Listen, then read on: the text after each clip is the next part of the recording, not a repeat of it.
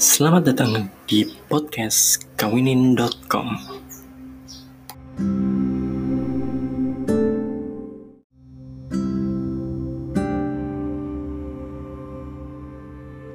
Assalamualaikum warahmatullahi wabarakatuh. Hari ini adalah hari ke-19 sharing sehari 5 menit dan hari ini saya mau sharing uh, mengenai uh, pengalaman pribadi saya dalam hal pernikahan uh, tapi tetap saya kasih judul bahwa uh, masalah adalah pupuk dalam pernikahan. Kenapa? Uh, karena ini yang saya rasakan pribadi setelah banyak masalah yang kami lalui. Uh, kami semakin mantap sama pernikahan kami gitu ya uh, jadi sharingnya gini saya sama istri itu uh, menikah dengan proses ta'aruf tujuh kali pertemuan tujuh minggu dari pertemuan pertama sampai menikah gitu sangat cepat uh, bisa dibilang nggak banyak persiapan tapi alhamdulillah saya ngerasa pernikahan saya ini pernikahan yang Allah bantu banget karena saya dan istri udah benar-benar meluruskan niat untuk ibadah. Jadi Allah bantu banget. Tiba-tiba uh, uangnya cukup lah, lebih bahkan banyak yang bantu masalah dana, banyak yang bantu masalah item-item pernikahan gitu. Kayak misalnya baju ada yang sponsorin, bikinin langsung sesuai permintaan istri saya. Terusnya uh, undangan, souvenir dan lain sebagainya. Bisa dibilang walaupun persiapannya sebentar, cuma undangannya banyak juga gitu. 750 undangan kalau gak salah. Ya kan kalau dihitung sekitar 1500 tamu lah. Itu pun cuma gak gelar tenda di depan rumah uh, istri yang gangnya sempit karena memang udah nggak memungkinkan. Nyari gedung nggak dapet nyari lapangan banjir. Karena waktu itu di akhir tahun jadi ya udah seadanya gitu bisa dibilang. Cuma alhamdulillah Allah bantu dan Allah cukupkan semuanya dua minggu pernikahan kita alhamdulillah nggak ada masalah. Kita masih happy walaupun canggung ya karena baru kenal karena nggak pernah whatsappan juga. Eh, nggak uh, nggak pernah whatsappan personal gitu ya karena biasanya ada grup dan ada yang menengahi lah gitu. Nah terusnya uh, kita fine sama pernikahan kita walaupun kita sama-sama mengakui belum ada perasaan apa-apa di antara kita. Kita cuma memenuhi uh, hak dan kewajiban masing-masing. Gitu. Jadi ya sekedar menjalani dulu di awal. Kita sama-sama uh, tujuannya adalah ibadah jadi ya lakukan ibadah terbaik. Gitu. Cuma setelah dua minggu uh, istri saya mulai kesurupan untuk pertama kalinya. Uh, waktu itu dibantu sama ustadz yang juga tetangga uh, di Rukiah. Alhamdulillah selesai uh, malam itu dua kali kesurupan. Tapi ternyata itu berlanjut sampai empat bulan tiap hari kesurupan bahkan sehari bisa lebih dari dua kali. Uh, biasanya terjadi habis maghrib atau habis isya gitu ada maghrib ada isya bahkan uh, kita lagi tadarus bareng pun istri bisa tiba-tiba kesurupan itu yang uh, benar-benar jadi ujian pertama sampai istri itu sempat nggak bisa bangun sama sekali nggak bisa ngomong uh, lemas dibawa ke dokter pun dokter bilang dia sehat yang dia nggak punya cuma satu semangat hidup gitu. Uh, ya mertua juga bilang istri itu belum pernah kesurupan uh, selama hidupnya. Tapi begitu nikah sama saya empat bulan berturut-turut tiap hari gitu sehari bisa lebih dari dua kali kesurupan. Ya kita ketakutan. Istri juga sempat keguguran karena hal itu uh, ngedown. Saya juga kerjaannya berantakan. Uh, ya nggak perform lah sama sekali karena stres juga. Masalah keuangan pun goyang karena banyak sekali uh, pengeluaran sama orang tua saya pun hubungannya jadi kurang baik karena banyak perselisihan pertentangan masalah rukyah syariah dan rukyah gitu. Uh, akhirnya ya di posisi itu kita benar-benar stres. Uh, setelah itu saya kerjakan eh, saya keluar dari pekerjaan saya saya memulai bisnis saya yang awalnya lancar bagus. Uh, kita udah punya beberapa karyawan. Saat istri mulai beranjak sembuh udah nggak ada masalah. Tiba-tiba bisnis saya hancur uh, berantakan benar-benar berantakan. Saya hampir dibunuh orang saya uh, apa ya intinya banyak banget masalah hutang ratusan juta pada saat itu. Uh, sampai saya benar-benar stres. Uh, kondisinya tuh sampai sekitar satu tahun pernikahan. Saya sempat nggak berani ketemu orang sama sekali. Selama satu bulan nggak berani keluar. Saya nggak berani uh, berhubungan sama orang intinya saya punya rasa takut buat keluar. Uh, saya benar-benar stres waktu itu. Uh, dan istri yang support saya istri yang yang udah sembuh kembali bekerja ke pekerjaannya uh, sempat satu bulan saya dinafkahin sama istri saya karena benar-benar kondisinya uh, stres banget. Bahkan waktu mau lahiran saya sama istri benar-benar nggak punya uang sekedar buat bayar bidan. Sampai nyari pinjaman sana sini. Itu masalah yang menurut kami berat banget yang kami laluin. Cuma uh, saya sama istri un coba untuk kita samakan visi misi lagi kita samakan vibrasi lagi gitu kita samakan frekuensi lagi uh, bahwa jalan mana yang terbaik yang kita pilih. Kami banyak konsultasi dengan apa ustadz ustadz guru-guru kami. Uh, kami banyak ngobrol. Saya juga mulai banyak ngobrol sama mentor-mentor saya dalam hal bisnis. Uh, pokoknya kami ketemu banyak orang. Uh, salah satunya ada ada um, guru yang bilang kalau dalam posisi seperti itu uh, coba barang-barang yang kita cintai disedekahkan gitu. Barang-barang duniawi yang kita cintai disedekahkan supaya uh, kita ngerasa memang kita ngejar akhirat aja. Kita nggak punya pertimbangan banyak soal dunia. Akhirnya ya udah kami lakukan. Kami mulai dari nol dan saya sama istri hijrah ke rumah mertua dan tinggal sama mertua uh, saya tinggal sama mertua dan alhamdulillah saya ngerasa uh, Allah tuh sayang sama saya. Kenapa saya batal nikah berkali-kali sebelumnya?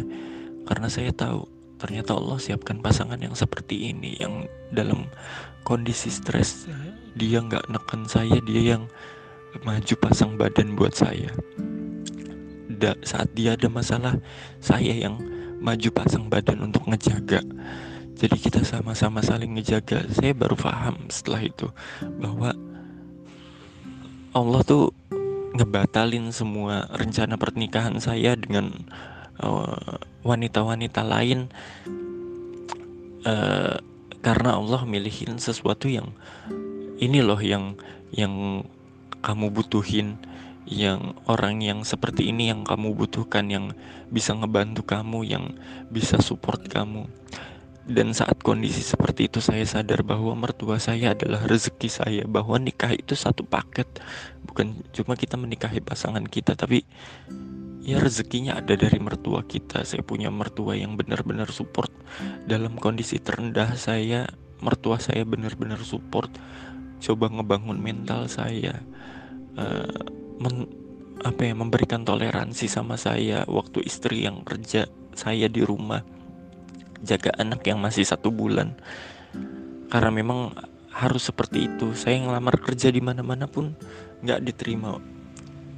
Nggak tahu kenapa waktu itu. Akhirnya ya saya baru uh, baru sadar bahwa memang ipar saya istri saya mertua saya itu adalah rezeki saya gitu apa pun kekurangan pasangan kita apa pun kekurangan istri saya Allah ngasih kebaikan-kebaikan lain kok lewat keluarganya. Uh, saya ngerasa betul-betul sangat terbantu. Keluarga saya pun banyak yang bantu banyak yang support gitu. Akhirnya bisa dalam kondisi terbaik lagi. Sampai akhirnya saya yang awalnya ngerasa ngedapetin pekerjaan itu nggak terlalu sulit gitu. Uh, biasanya saya cuma naruh CV terus interview dan langsung keterima gitu. Ini susah banget. Uh, saya ngelamar di lebih dari 300 perusahaan nggak ada panggilan sama sekali. Sampai suatu saat saya datang uh, ke rumah orang tua saya gitu mau ngabarin. Saya mulai dapat ada panggilan kerja dari beberapa tempat lah. Uh, dan dengan posisi dan gaji yang bisa dikatakan bergengsi dari mulai uh, wakil GM, uh, manajer marketing dan pimpinan marketing lah intinya. Uh, di belasan tempat saya ngerasa happy banget. Saya coba datang ke rumah orang tua saya buat ngasih tahu gitu uh, mah uh, Arif dapat dapat pekerjaan insya Allah. Uh, seperti ini aja apa ada beberapa opsi menurut mama yang mana gitu yang yang kira-kira baik untuk Arif pilih. Uh, setelah ngobrol-ngobrol soal itu uh, orang tua juga bilang tiba-tiba Arif mama belum lama ini habis rukyah. Terus ya intinya ustadznya bilang bahwa uh, yang ngeganggu uh, kami itu ada dua gitu. Yang pertama uh, saingan bisnis orang tua saya wallahu alam bener atau enggak. Yang kedua mantan pacar saya di masa lalu yang uh, tahu saya udah berubah dan saya nikah gitu kemudian ya mengirimi sihir-sihir seperti itulah gitu. Makanya uh, kata orang tua saya kata ibu saya ustadznya tiba-tiba bilang ibu punya anak laki-laki ya uh, bisnisnya habis bangkrut ya gitu. Punya masalah terus ya. Ini bu ada yang kirim bla bla bla segala macam. Allah alam nggak tahu benar atau enggak tapi saya ngerasa proses itu adalah proses pembelajaran yang sangat besar buat saya dalam masalah sebesar itu. Tapi setahun pernikahan itu uh, saya sama istri benar-benar yakin bahwa kita udah ngelewatin masa-masa yang sulit, masalah ini gitu. Uh, saat istri saya udah nggak punya semangat hidup, gak bisa ngapa-ngapain, yang bahkan ke kamar mandi aja harus saya gendong-gendong. Padahal saya belum punya perasaan apa-apa sama istri saya. Sempet terpikir cerai waktu istri saya kesurupan terus. Bukan bukan karena saya nggak kasihan sama dia justru karena saya kasihan sama dia setelah nikah sama saya. Kondisi dia jadi kayak gitu. Dan dia juga ngelihat saya setelah saya nikah sama dia saya malam nggak pernah bisa tidur. Pagi harus kerja sampai malam gitu. Badan nggak fit sakit-sakitan melulu. Uh, kita terpikir buat cerai. Tapi ya memang Allah ngasih kehendak lain gitu. Allah ngasih kita pelajaran banget yang yang kita ngerasa setelah itu kita punya rasa saling sayang. Setelah enam bulan menikah kita baru punya perasaan sayang. Perasaan orang ini loh yang udah ngejaga saya. Orang ini loh yang udah support saya. Orang ini loh yang pasang badan buat saya. Orang ini loh yang selalu siap buat saya dan saya dan istri ngerasain itu satu sama lain karena kita gantian ada di posisi yang sama.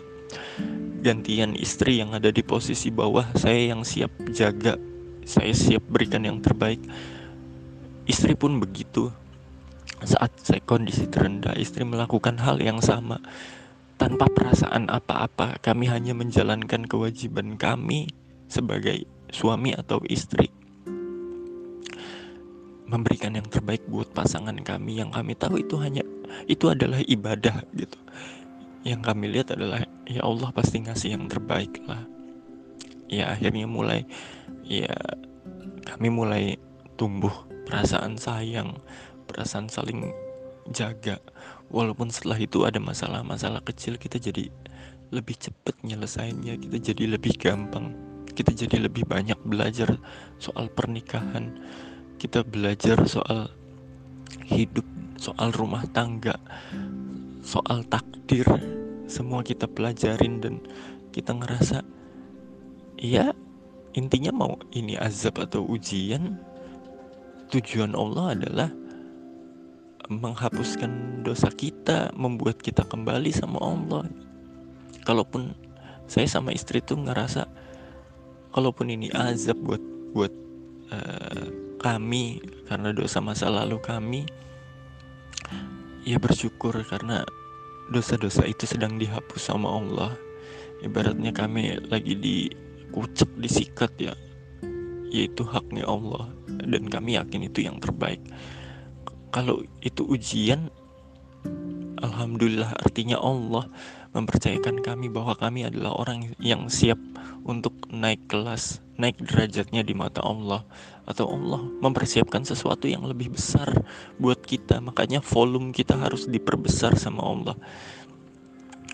Ya, walaupun saya nggak berpikir bahwa itu adalah ujian karena orang seburuk saya, orang yang dosanya sebanyak saya, kayaknya nggak pantas bilang saya mau naik kelas mau diangkat derajatnya nggak pantas kayaknya rasanya masih masih canggung mungkin ya karena saya punya banyak dosa ya Allah tegur mau hapus dosa saya.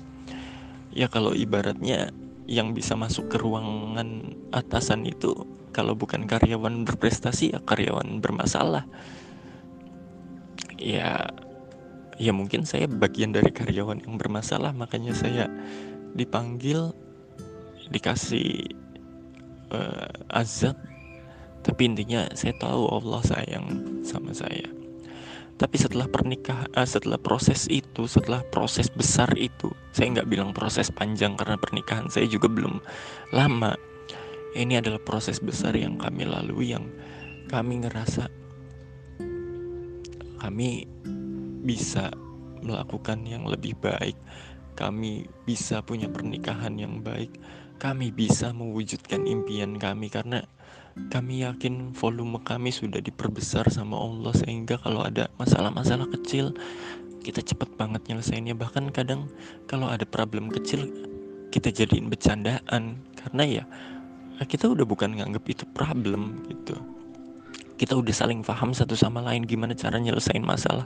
Kita udah satu udah tahu satu sama lain betapa walaupun kami nggak saling cinta tapi kami bisa saling jaga itu yang yang benar-benar berharga dan saya ngerasa itulah pupuk yang membuat insya Allah pernikahan kami akan kokoh nggak akan rubuh ditiup angin walaupun mungkin nanti akan ada cobaan-cobaan lain akan ada azab-azab lain yang lebih besar yang Allah kasih ke kami ya insya Allah kami udah punya landasan yang baik untuk siap menghadapi itu.